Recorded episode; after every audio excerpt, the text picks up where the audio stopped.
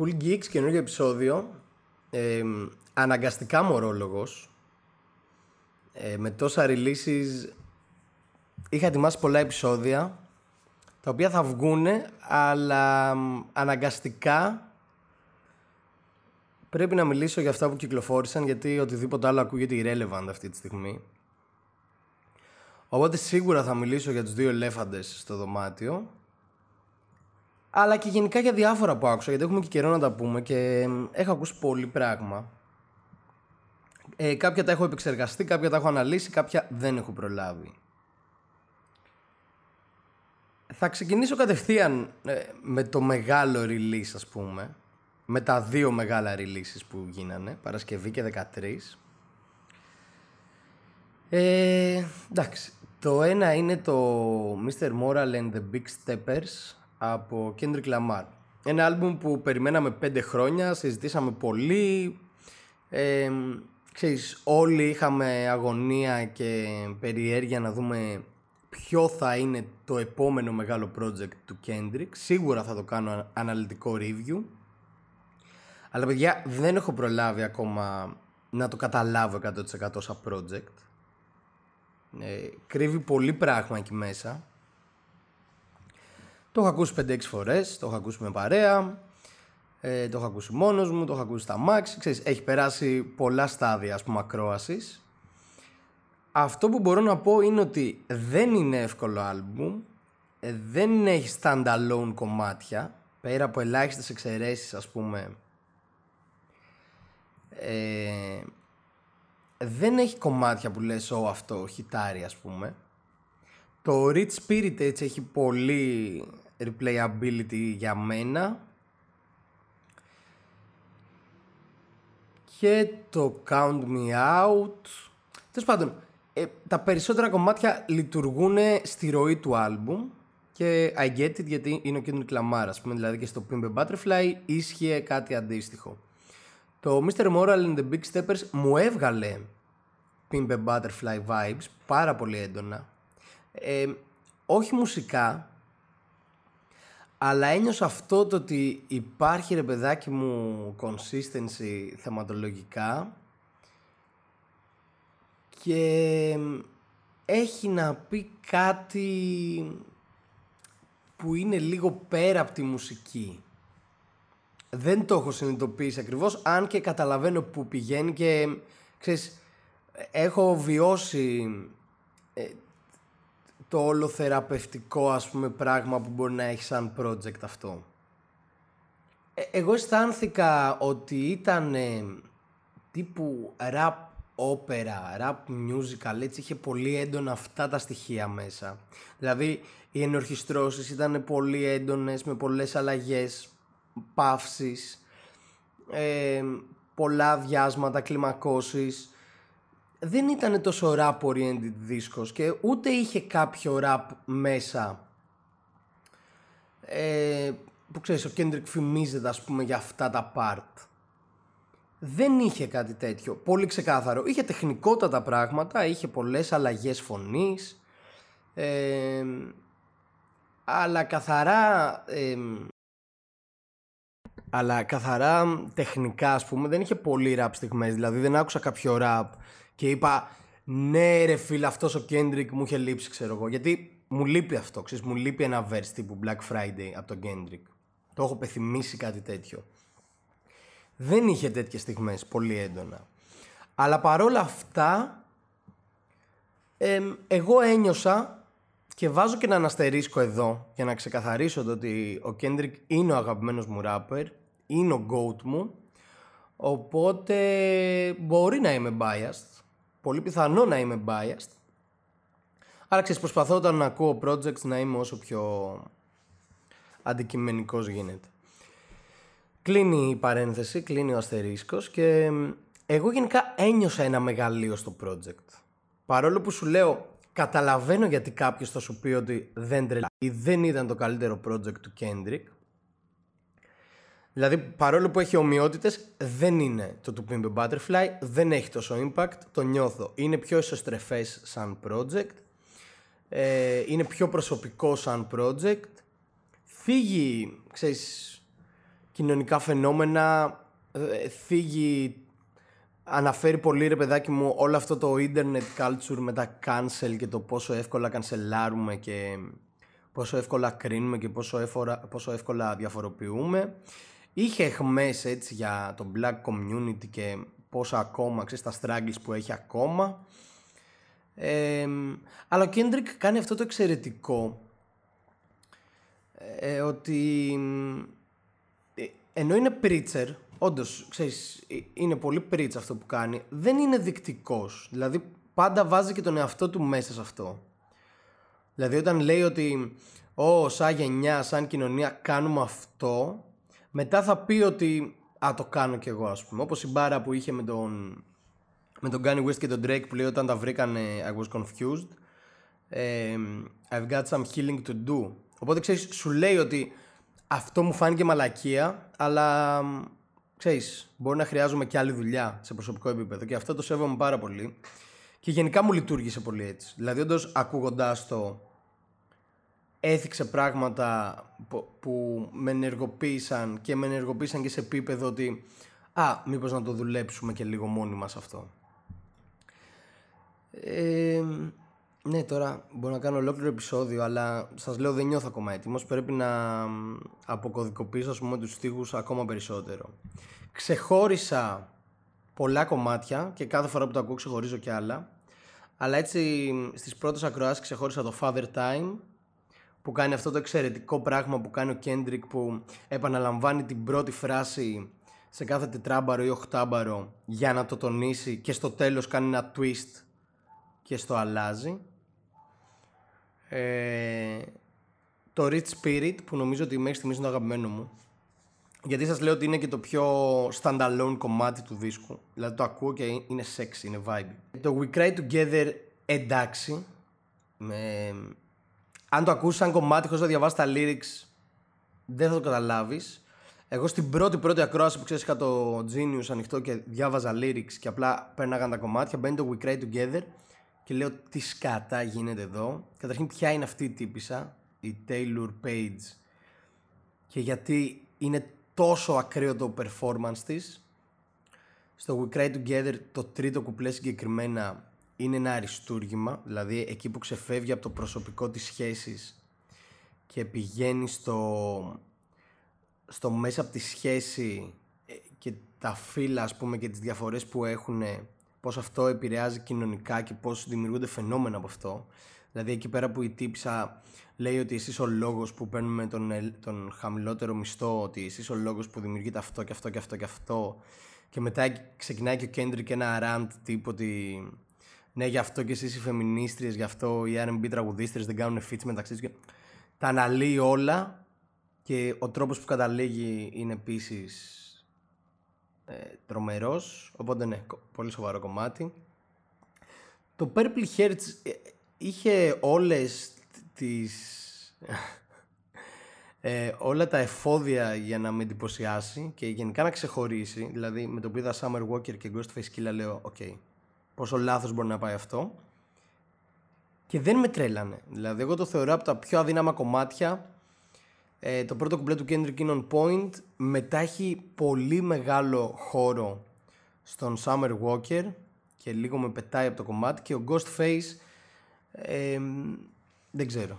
Τον ήθελα double time. Ήθελα κάτι σίγουρα πιο γρήγορο. Αισθάνθηκα ότι το κάνανε slow down το κουπλέ του. Δεν είναι, αλλά κάτι τέτοιο αισθάνθηκα και δεν μου άρεσε πολύ. Αλλά OK, okay, η ενέργεια είναι εκεί. Count Me Out, κομματάρα, Crown από τα αγαπημένα μου και ας μην λειτουργήσε για τους περισσότερους. Ας πούμε στο Crown ήταν η στιγμή που ένιωσα ότι OK, okay, ε, είναι λίγο στα όρια του θεατρικού αυτό που ακούω και μου άρεσε πάρα πάρα πολύ. Το ε, μετά το Auntie Diaries που κάνει αυτό που είπα πριν ότι κάνει ο Kendrick ότι επαναλαμβάνει ας πούμε ένα catchphrase για να καταλήξει κάπου και στο τέλος απλά να στο γυρίσει ότι αυτό είναι το δεδομένο μας και στην εξέλιξη ας πούμε του κομματιού αλλάζει και στο τέλος έχει ένα twist. Το, το κάνει πάλι πάρα πολύ ωραία. Το Mother I Sober μου άρεσε πάρα πάρα πάρα πολύ με Beth Gibson από Portishead Αυτά θα πω ότι σε πρώτη φάση ξεχώρισα. Ε, Παρ' όλα αυτά, σαν ροή μου λειτουργήσαν όλα. Δεν με τρελάνανε κάτι κομμάτια τύπου Baby Kim που, να σας πω την αλήθεια, ήταν και μια ανησυχία που είχα. Ότι ακούγοντας ρε παιδάκι μου τις μετοχές του Kendrick στο άλμπουμ του Baby Kim ε, ξέρεις υπήρχε μια υποβόσκονα ανησυχία ότι α, ο New Age Kendrick ε, μπορεί να προσεγγίσει ας πούμε έτσι τον ήχο του και δεν μπορώ να πω ότι ήμουν ένα τεράστιος φαν. Παρόλο που ο Baby Kim μου άρεσε σε αυτό το lane, ο Kendrick δεν μου τέριαζε πολύ σε αυτό τον ήχο. Ευτυχώς δεν ήταν πολλά αυτά τα, τα κομμάτια. Ήταν λίγο το Savior και λίγο, λίγο το 95 εκεί που έκανε την πολύ high pitch. Αλλά OK, okay, γενικά ήταν αρκετά περιορισμένο. Οπότε. Ναι, γενικά για να κλείσω για το Mr. Moral, ε, εγώ αισθάνομαι ότι είναι ένα huge project και ότι ξέρεις, υπάρχει όραμα, ότι ο Kendrick ήταν κάτι που ήθελε να κάνει και δεν υπάρχει τίποτα στην τύχη εκεί μέσα. Αλλά στοιχουργικά θέλει πάρα πάρα πολύ ανάλυση γιατί είχε όντως πολλές μπάρες και με διφορούμενες έννοιες και ξέρεις με διαφορετικά point of views οπότε θα το αφήσω εδώ για τώρα, θα βάλω μια άνω και θα το αναλύσω εκτενέστερα σε κάποιο review. Ο άλλος ελέφαντας στο δωμάτιο, όπως μπορείτε να φανταστείτε, είναι το μετρό του Lex. Το οποίο, overall, θα πω το ότι το βρήκα μέτριο, αλλά είχε κάτι πάρα πολύ θετικό και αυτό ήταν ότι ο Λέξ δεν έκανε αυτό που έκανε στις προηγούμενες δουλειές του. Και το σέβομαι αυτό. Το σέβομαι από οποιονδήποτε καλλιτέχνη ε, και πόσο μάλλον από ένα καλλιτέχνη σαν το Λέξ που έχει έτοιμη μια φόρμα, έχει μια φόρμουλα που λειτουργεί. Δηλαδή αν έβγαζε ένα άλμπουμ δύο και τρία χινάρια και τα ίδια πράγματα να έλεγε θα, θα πουλάγε ρε παιδάκι μου, θα πήγαινε. Παρ' όλα αυτά έκανε κάτι καινούριο για τα δεδομένα του Lex. Τώρα, αν είχε βγάλει αυτό το άλμπουμ πριν δύο χρόνια και έφερνε αυτό το wave, θα σου έλεγα ότι ξέρεις, θα, θα μιλάγαμε τελείως διαφορετικά για αυτό το project, θα ήταν πολύ πιο huge.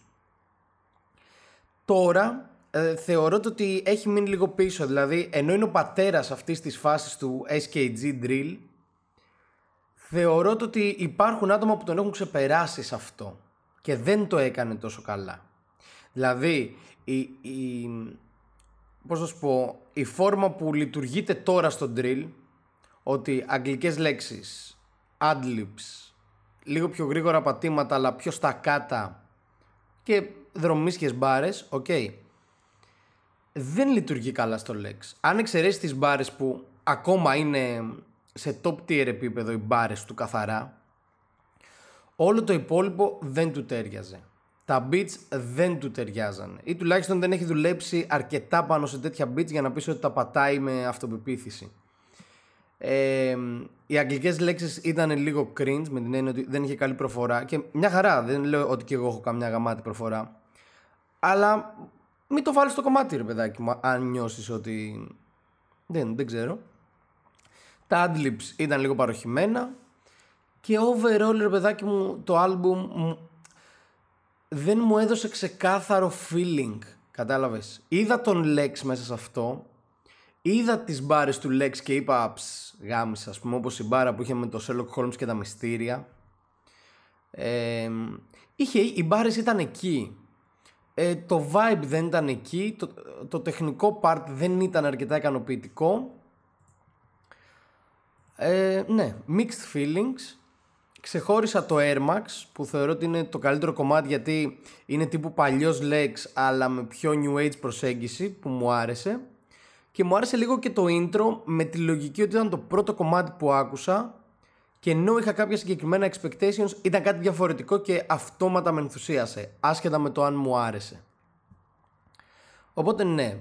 Ε, οπότε ας πούμε έτσι αισιόδοξα σκεπτόμενοι ότι είναι μια μεταβατική περίοδος και ότι αν πάρει αυτό το project και αυτό το στυλ και το μαστεράρει και μας δώσει ένα άλμπουμ ε, στο άμεσο μέλλον τύπου σε ένα χρόνο και όχι σε τέσσερα χρόνια όπως συνηθίζει και το έχει μαστεράρει μπορεί να ακούσουμε κάτι ξέρεις διαμαντένιο, κάτι τρομερό αλλά προς το παρόν εμένα μου άφησε χλιαρή γεύση δεν μου έδωσε ούτε πολύ replay value δεν μπορώ να το ακούσω εύκολα πολλές φορές ούτε ξεχώρισα πολλά κομμάτια. Δηλαδή μόνο το Air Max που τώρα που έγραφα και το επεισόδιο έτυχε να δω ότι βγήκε κλιπ, οπότε ναι. Αυτά νομίζω. Και τώρα θέλω να σας μιλήσω έτσι για δύο-τρία πιο μικρά projects που κάποια έτυχε να τα ακούσω ε, και με ενθουσίασαν. Ε, θα μιλήσω πρώτα λίγο έτσι για το Wank γιατί ήταν ένα πολύ ωραίο project Εμένα μου άρεσε πάρα πολύ και αν μπορώ κάπως να κάνω κάποια αντιστοιχεία και με το μετρό του Lex. Ε, θεωρώ ότι ο Wang είναι πιο φορμαρισμένος driller από ότι ο Lex, πιο ολοκληρωμένος. Ε, μ' άρεσε πολύ που ο, ο Wang προσέγγισε τον drill γιατί έχουμε πει πολλές φορές και ο κόσμος ξέρεις, ε, τονίζει συνέχεια ότι πόσο επαναλαμβανόμενο είναι και πόσο τα ίδια flows έχουν και πόσο τα ίδια... Ο Wang εδώ πέρα, παρόλο που θεματικά δεν ξέφυγε πολύ από την πεπατημένη ας πούμε του drill, ε, είχε πολλά φρέσκα στοιχεία. Είχε ωραία ρεφρέν, είχε πιο uplifting ε, ιδέες, είχε κάτι αισιόδοξο, ήταν βαθιά στοιχουργικός ας πούμε. Μένα μου θύμισε λίγο, θα μπορούσα να πω, Bloody Hawk του drill. κάτι τέτοιο μου έβγαλε. Ε, ναι, γενικά μου άρεσε πολύ σαν project.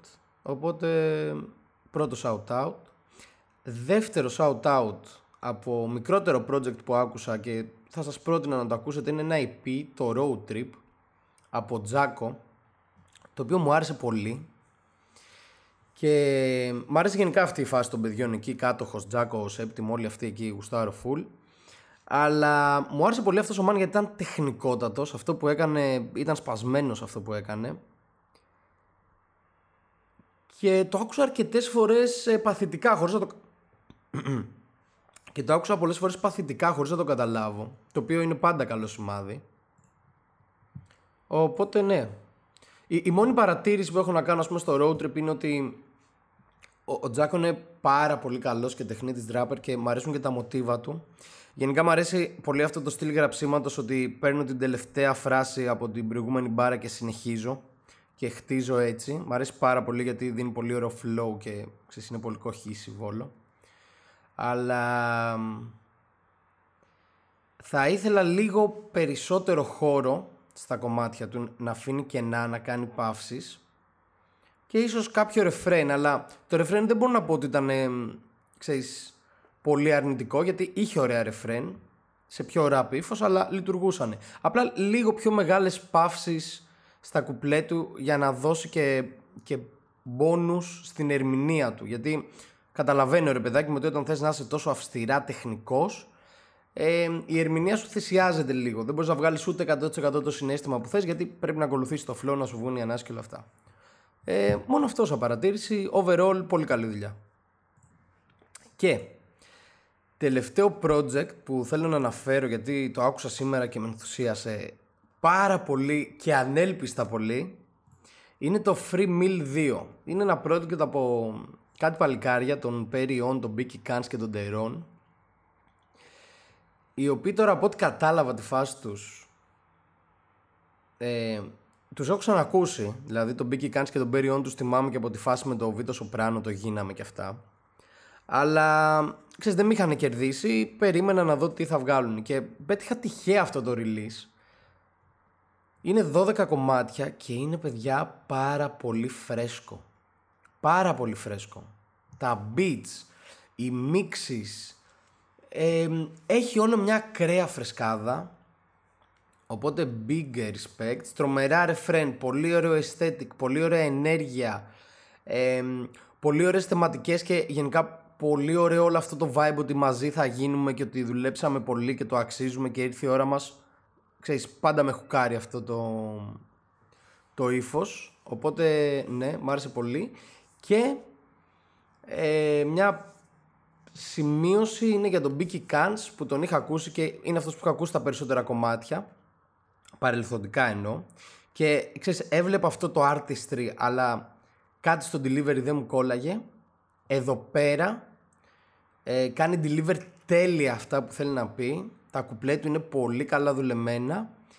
Ε, η φωνή του είναι πολύ βελτιωμένη ακόμα καταλαβαίνω γιατί κάποιος μπορεί να ξυνήσει με τη φωνή του αλλά το μεγάλο και πολύ σεβαστό πράγμα που κάνει ο Μπίκι Κάνς είναι ότι έχει αποκτήσει presence.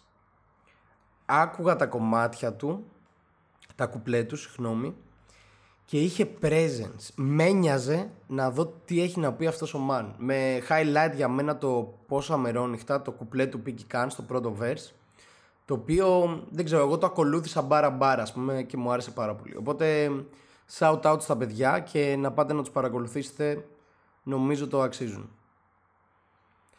Αυτά. Μ' ακούσατε έτσι λίγο πιο ενθουσιώδη γιατί σας λέω ότι το άκουσα και σήμερα το project και συνδυαστικά έτσι με μια πολύ όμορφη μέρα και ένα ωραίο road trip. Οπ, κόλλησα και το του Τζάκο. Τι κάνω ρε.